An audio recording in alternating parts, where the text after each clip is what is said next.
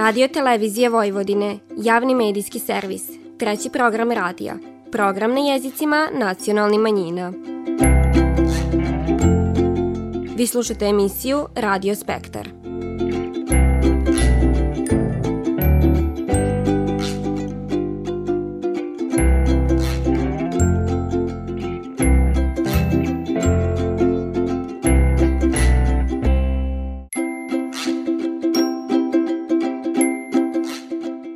Lijep pozdrav poštovani slušalci, vi pratite program na bunjevačkom jeziku.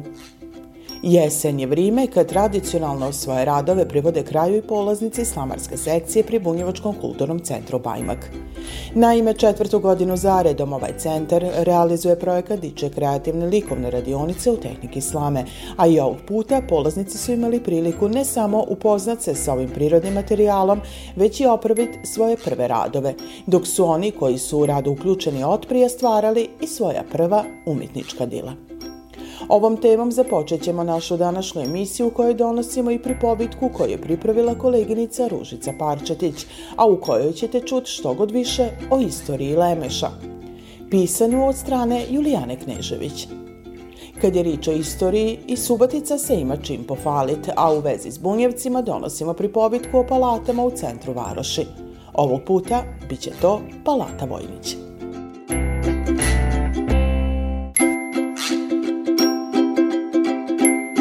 Vi slušate program na bunjevačkom jeziku. Multikulturalna dičija kreativna likovna radionica u tehniki slame nazivi projekta koji je četvrtu godinu zaredom privo kraju Bunjevačkoj kulturni centar Bajmak. Rič je o projektu koji u fokus meće najmlađe, ali otvoren i za sve one kojima tradicija, mašta i kreativno provođenje vremena nije strano. Četvrti ciklus i ovog puta obuhvatio je zainteresovane učenike koji su priko litnjeg raspusta, a onda i početkom školske godine pohađali radionice slamarstva. Svojevrsna škola slamarstva podijeljena je u četiri faze – a polaznici se najprije za vrijeme košenja žita, odnosno materijala za rad, upoznaju s karakteristikama pojedinih žitarica. Vrši se odabir materijala, slidi čišćenje, klasiranje i priprema slame, da bi na kraju prišli na konkretan rad sa slamom. Kad nastaju zlatni obrisi tradicije pritočeni u slike, predmete, ukrase, čestitke. Da su znanje i tehniku usvojili potvrđiva je kako mlađi, tako i stariji polaznici. Divana Elena Crnković i Marija Antal. Na slamonskoj sekciji ove godine e, smo radili salaše i rad na salašima ili bi, bilo što e, što se radi na selu, čuvanje ovaca, čuvanje gusaka ili pataka ili ćurka ili e, dvorište, jedno selsko dvorište, kako se vidi i kako, kako ga mi prikazujemo. Dobro, znači teme su bile, da kažemo onako, e, neke tradicionalne šta si ti pravila? E, pa jesu, bile su tradicionalne, pošto radi sa slamom. I ja sam pravila jedan um, prikaz dvorišta, dvorišta više um, ulice sa više kuća i u pozdini sa njivama i sa djermom i ogradom i njivama i sve što možete vidjeti na selu. Ove godine sam pokušala da napravim po prvi put čoveka. E, to mi se svidjelo jer ipak zanimljivije je. Moram da pazim na pokrete koje, koje osoba pravi u tom momentu kada ja pravim. E, tako da napravila sam pa recimo čobana koji sede ispod drveta i čuva ovce. Koliko je vremena, koliko ti je trebalo vremena da napraviš dosta, stvarno, stvarno dosta. Pravila sam pa skoro, skoro mesec dana koliko je trajala slamarska sekcija i još svakog dana, mislim, posle toga kada sam došla kući. Jer htela sam da završim sliku dok ne počne škola i onda sam stvarno bila fokusirana na nju. E, što se tiče ovako e, slamarstva, e, vidimo tu seckana slama, ima nešto i pletiva. Šta je ono što tebe više privlači i zbog čega? volim pletivo, možda više od seckanja, zato što tada ne znam, prosto više se unesem u to i moram da pazim, da se koncentrišem, pogotovo kada se radi plativo koje se sastoji iz više slamke. Med starijim polaznicama je i Marija Beretića, kako divani, nikad nije kasno za učenje. Ovo je druga sezona i druga mi je slika. A imamo jako dobrog učitelja i puno smo naučili od njega, ali još ima da učimo puno, puno, puno. Nisam znala da toliko slama ima mogućnosti da se radi s njom. Ima jako velike, mislim, puno tehnike, puno pletiva, svega.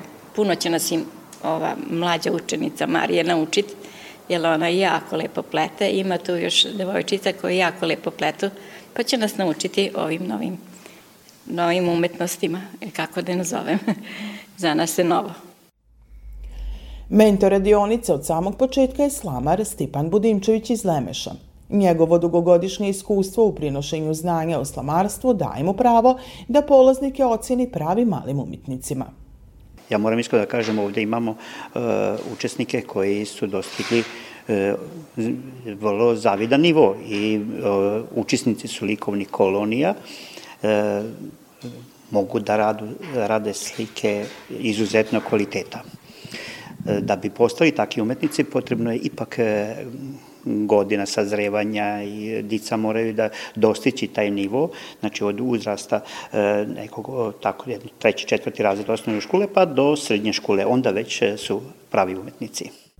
Kad se osvrne na dosadašnji rad polaznika, organizator radionica, Bunjevački kulturni centar Bajmak ističe zadovoljstvo njevim napritkom, a na kraju i radovima koji će biti sastavni dio izložbi koje slide. Divan i Branko Pokornić ispred Bunjevačkog kulturnog centra Bajmak. Ova generacija je pokazala strpljenje, upornost i rad. Nažalost, danas je tako vreme da su ovaj deca nažalost ovaj, nekim virusom zahvaćena, pa nije danas veći broj prisutnih, ali e, u ovoj završnoj radionici mi praktično sistematizujemo radove da bi te radove sada ovaj, izvršili tako da kažem, snimanje za neki katalog sa jedne strane, sa druge strane da ih uramimo i da budu pripremljeni za izložbe.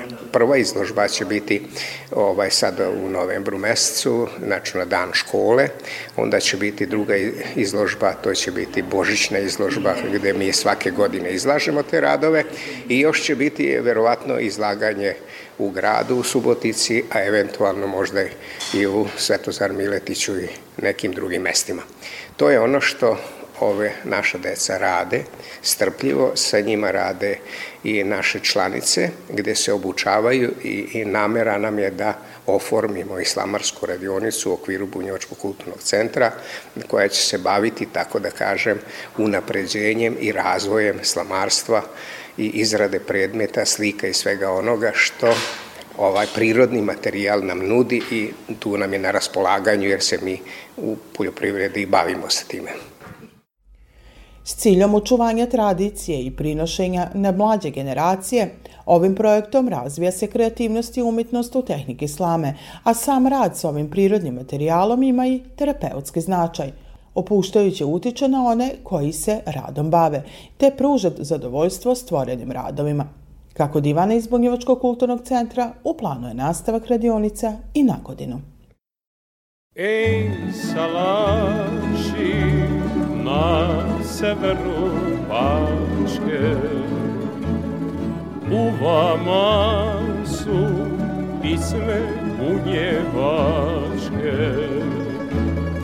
a tambura tako lipo svira ko da note par slavuja bira. A tambura tako lipo svira ko da note par slavuja bira. Ni svatova nigdi taki nema.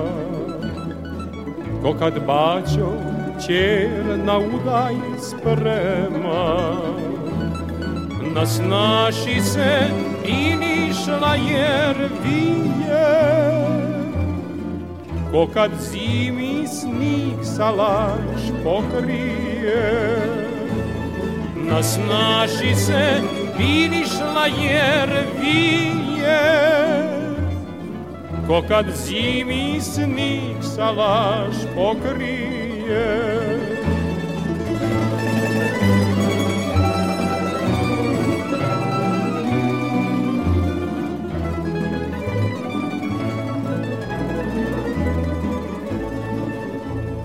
Ej, bunjevci, na severu pačke. Sačuvajte pisme bunjevačke. Pivajte ih još puno godina, Vaša je grana mala, ali je fina. Pivajte ih još puno godina, Vaša je grana mala, ali je fina. I lumpujte, ali lipo polako, nek se divi i nek vidi svako. Pa nek vranci pokidaju štrange, kad se krenu momci na vašange. Pa nek vranci pokidaju štrange, kad se krenu momci na vašange.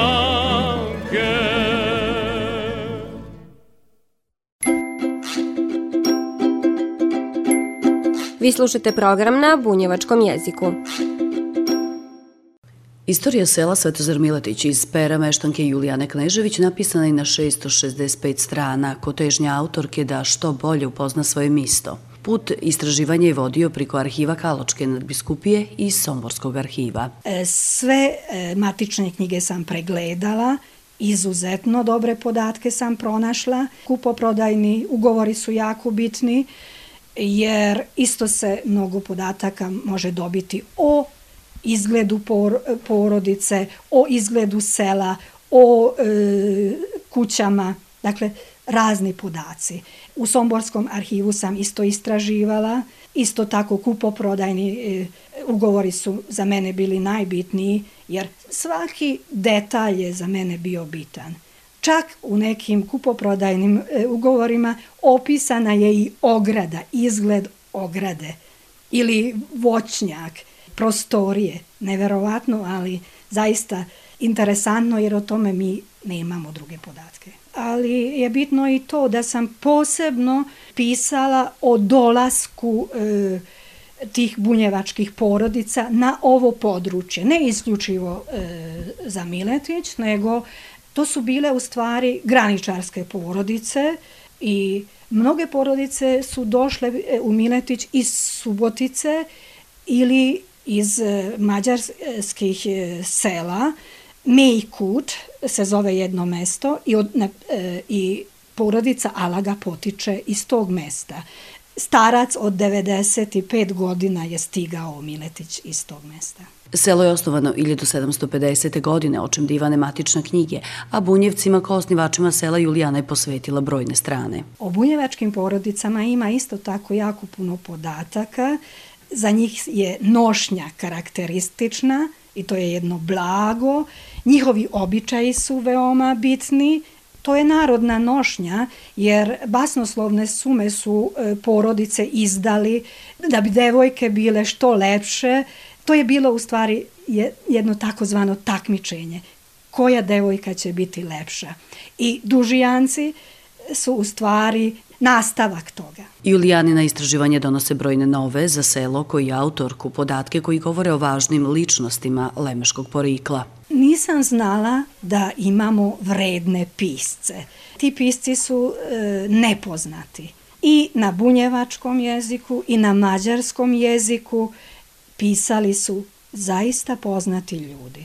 Na mađarskom jeziku to je bio Đerć Kanjurski, e, koji je živeo kasnije u Budimpešti, Jan Aranji, isto je pisao e, novele i postoji i Pero Knezi koji je pisao isto dragocene, dragocena dela. A ono što je meni interesantno i htela bih istaći da imamo dve e, takozvane legende, kako su e, članovi porodice Kajić učestvovali u raznim bitkama. Svojevrsna istorija Lemeša Julijane Knežević pisana je na mađarskom, srpskom i bunjevačkom jeziku, a Julijana se nada da će ova njezina knjiga naći put do izdavača. Vi slušate program na bunjevačkom jeziku.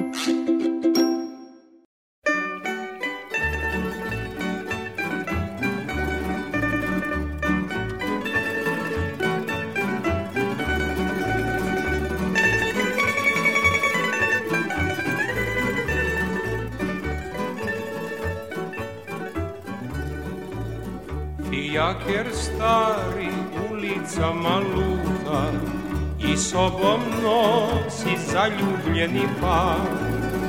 Cele noći sneg polako pada, a dvoje mladi greje srca žar.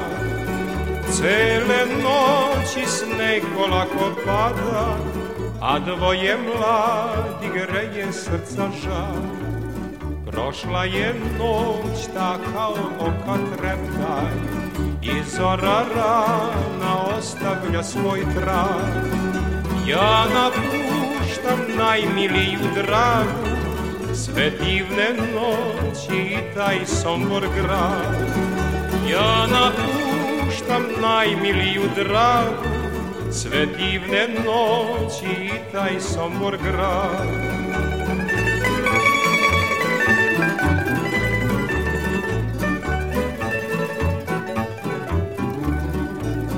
Samo da mi se lastom stvoriti I još da mogu nebom leteti.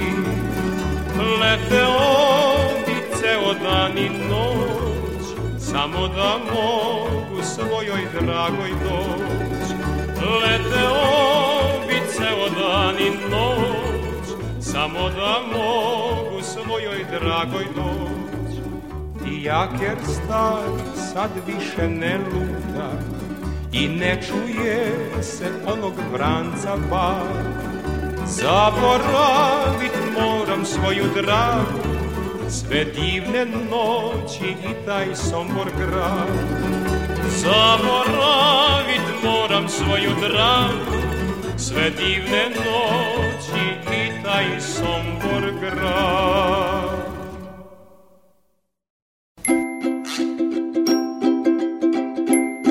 Vi slušate program na bunjevačkom jeziku.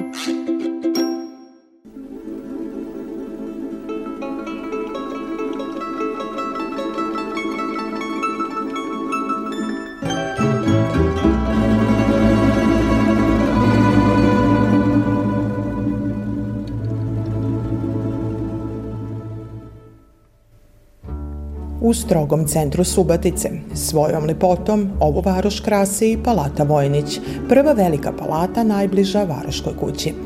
Pripovitkom o njoj započemamo serijal koji divani o bogatoj zaostavštini bunjevačke zajednice, koja je zaokružila prepoznatljivi izgled Subatice.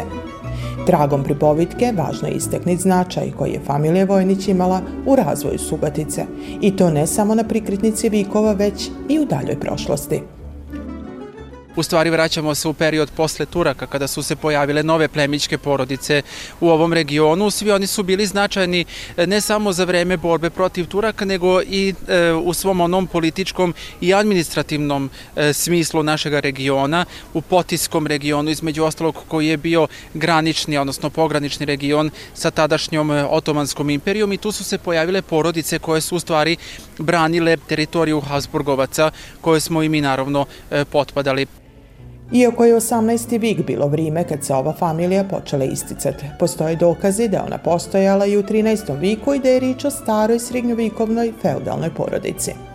Nakon što je Potijski region, pogranični region ukinut, veliki broj plemića u stvari ostao je bez titule plemstva. Vojnići su ipak nekako uspeli da se izbore za svoj status. Znamo dobro da su imali e, velike parcele oko današnje Bačke Topole, odnosno Bajše, tako su dobili i taj prefiks od Bajše, mada se za to trebalo čekati još nekoliko decenija kada je to u stvari potvrđeno i od strane e, cara Franje i samim tim oni su počeli da kupuju još veći broj e, parcela e, u okolini Subotice, u okolini današnjeg Tavankuta, odnosno uopšte u Severnoj Bačkoj i kako je to bilo naravno adekvatno negde u 19. veku E, plemićke porodice u čitavoj Evropi imali su svoje dvorce, zamkove, tako i vojnići u samoj Bajši. Dvorac, e, moram da naglasim, nažalost je e, izgoreo 90. godina prošloga veka, ali oni u 19. veku počinju polako da se useljavaju u gradu, odnosno u gradske sredine. Ovaka zdanja koristila su se ko upravni centri nad parcelama, koliknjikovci, ali i ko prilika da se plemićke familije integrišu u građanski stalež malo se počinju mešati sa građanima e, tadašnjih vremena, ali svakako da vole da ostave pečat u gradovima, da se ipak zna, da se tako izrazim, e, ko su oni, koliko imaju značajan uticaj na sam grad. I naravno vojnići, pored toga što su bili plemići, isticali su se u Subotici po e, nek, nekim drugim e, statusima. Bili su gradski činovnici, e, jedan od njih čak što više koji izgradio palatu iza nas, Mata Vojnić, bio je svakako jedan od najznačajnijih važnih istorijskih ličnosti u našem gradu. I e, kao dokaz tome ostavio je pečat ne samo e, u obliku svoje palate, nego naravno i u svoje delatnosti, ali palata, ako je pogledamo kako je pozicionirana, ona je u stvari prva u to vreme, krajem 19. veka, konkretno 1893. prva velika palata najbliže gradskoj kući. Dakle, e, Nićinova palata koja se nalazi pored nje, u to vreme još nije postojala, izgrađena je negde u periodu između dva svetska rata. E, na njenom mestu nalazila se jedna mnogo manja e, kuća, odnosno objekat koji je korišten u razne svrhe i prva značajna dominantna palata je bila upravo porodice Vojnić. U mnoštvo onog po čemu je ova palata posebna i činjenica da je ona jedna od prvi palata u Subatici atriumskog tipa, građena tako da ima unutrašnju avliju. Mnogi e, stanovnici grada sećaju se inače bioskopa koji je funkcionisao e, u, u okviru te e, zgrade. E, treba da im naglasim inače svima koji se toga sećaju da su oni inače filmove gledali u, u nekadašnjoj štali za konje, pošto je naravno porodica imala svoje kočije, imala je štalu e, za šest konja. Na mestu te štale kasnije, mnogo kasnije inače izrađen e, bioskop, odnosno izgrađen bioskop. Ovu najamnu palatu, koja već 130 godina svakodnevno privlači pažnju prolaznika, projektovo je Janoš Jedlička iz Budimpešte. Ono što je zanimljivo jeste da on nije bio arhitekta, već zidarski majstor ipak e, možemo da uočimo koliko je on e, izgradio jednu fantastičnu palatu, izuzetno dobro dekorisanu, stabilnu, na vrlo dobrim ostovama. Subotica, znamo dobro, leži na Subotičkoj peščari, odnosno na pesku, pa je mi često zovemo i malom Venecijom, zato što mnogi ovako veliki objekti u stvari počivaju na drvenim osnovama da ne bi potonuli. To je apsolutno adekvatno i može se reći za Vojnićevu palatu. I eto, jedan zidarski majstor koji se pretvorio u arh arhitektonskog profesionalca pokazuje tu svoju umetničku delatnost, e, umetničko umeće u stvari i na ovoj palati. Vojnić palata tipična je za kraj 19. vika, perioda uoči secesije kad su se u arhitekturi koristili istorijski arhitektonski pravci. Ovde vidimo neogotiku, lukove prvenstveno u donjem delu palate. Takođe vidimo kako toranj u stvari e, ide naglo u visinu, odnosno koliko je on uglast. To je sve u stvari bilo tipično za srednji vek. Taj stil postoje opet u tom nekom romantičnom periodu interesantan u raznim sferama umetnosti. One su došle i do same arhitekture i naravno po nekim mitološkim detaljima vidimo da se ovde upliče i motiv neorenesanse, a taj motiv neorenesanse prvenstveno se vide u unutrašnjem, u atriumskom delu palate, upravo u tim svodovima i u lukovima. Treba da naglasim da su e, deca same porodice, inače upravo u toj zoni stanovala, dok su e, najlepši delovi palate, saloni, e, trpezarija gledali upravo na sam korzo.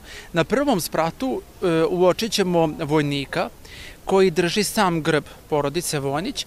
Dakle, Vojnići su e, u stvari pokazali prolaznicima svoj, svoj plemički status svojim grbom, dakle znalo se u stvari ko, e, koja porodici, porodica stanuje ovde i ono što ćemo još uočiti, to je bilo vrlo, vrlo tipično i to nam pokazuje koliko se i Subotica u stvari nadogradila i koliko je dosegla u tom periodu krajem 19. veka zapadnu e, i srednju Evropu e, naravno u sklopu Austro-Ugarske monarhije jeste to da su e, ovi veliki plemići ili ti industrijalci, pa čak i vrlo bogati trgovci, vrlo pametno gradili svoje kuće u centru gradova, u Budimpešti, u Beču, u Parizu, tako, takođe u Subotici, da su gradili palate gde je glavni trakt najlepši trakt, na primjer u ovom slučaju onaj koji gleda na Korzo i to je u većini slučajeva bilo tako, e, osim njega izgradili još dva ili tri, pa je zato nastala palata atriumskog tipa i taj e, najlepši trakt je bio korišten upravo za njih, za njihove svrhe. Ostali traktovi bili su podeljeni na jednostavnije apartmane, odnosno na sobe, stanove, koji su još bili prodavani ili ti izdavani, pa na taj način izgraditi jednu ovakvu palatu u stvari bilo i ulaganje. Ova palata posebna i potom što je imala prvi lift za sobstvene potrebe u Subotici kada uđemo u samu palatu ispod e, kolske kapije i uđemo u samo dvorište, direktno ispred nas e, uočit ćemo još jedan deo e, koji nas podsjeća na neki toranj koji je malo izbočen. U stvari tu je bio sam lift kojeg su koristili i sami stanovnici palate, pa naravno tako i sama porodica Vojnić. Prije deseta godina dobila je novo ruvo, a danas je to poslovno stambena zgrada – nepokretno kulturno dobro, spomenik kulture i jedna od onih palata koja je restitucijom vrlo upitna. E, imamo naznake da se vraća možda e, e originalnoj porodici, odnosno njenim naslednicima, tako da e, e, šta će biti u buduće sa palatom, to za sada naravno ne znamo. E, mi koji smo zainteresovani za tu temu naravno pratimo, ali u svakom slučaju ostaje priča da je ovo jedna od svakako najlepših, najistaknutijih palata i naravno bit će ih još e, koji, sa kojima ćemo se upoznavati, jer svakako naravno i Bunjevci i porodica Vonjić i njihovi saradnici e, sa svim našim naravno tadašnjim istaknutim stanovnicima grada ostavili su dubok pečat i naravno sve te priče uplitale su se jedna u drugu i nastale su svakako e, kao rezultat e, sve one priče koje mi danas prezentujemo i našim turistima i, i gostima ovoga grada.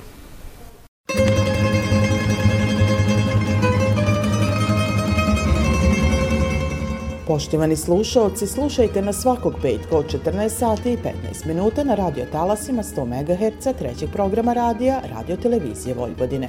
Ovo izdanje je za vas pripravila i kroz emisiju vas vodila Nataša Stantić. Do slušanja kroz nedelju dana, svako dobro i s Bogom. Svakog dana draga, ipak čekam na te Čekam ruke tvoje da se meni vrate. Procvetalo polje Svuda divlje cveće. Čekao sam te na raskršću Sa buketom sreće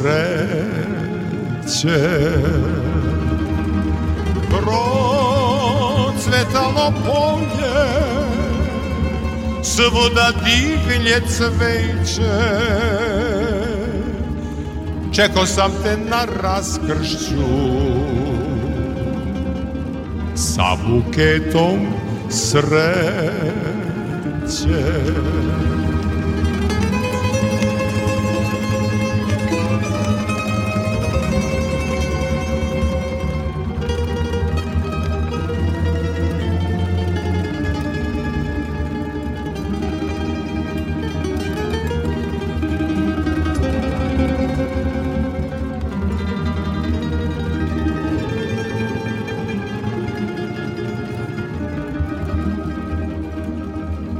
Uzalud te čekah i jesen je došla. Uveli su davno jorgovani bejli. Nema više smeha Proleća ni ruža. Sad u ove zimske noći Drugom usne pruža Nema više smeha Proleća ni ruža Sad u ove duge noći drugom usne pruža.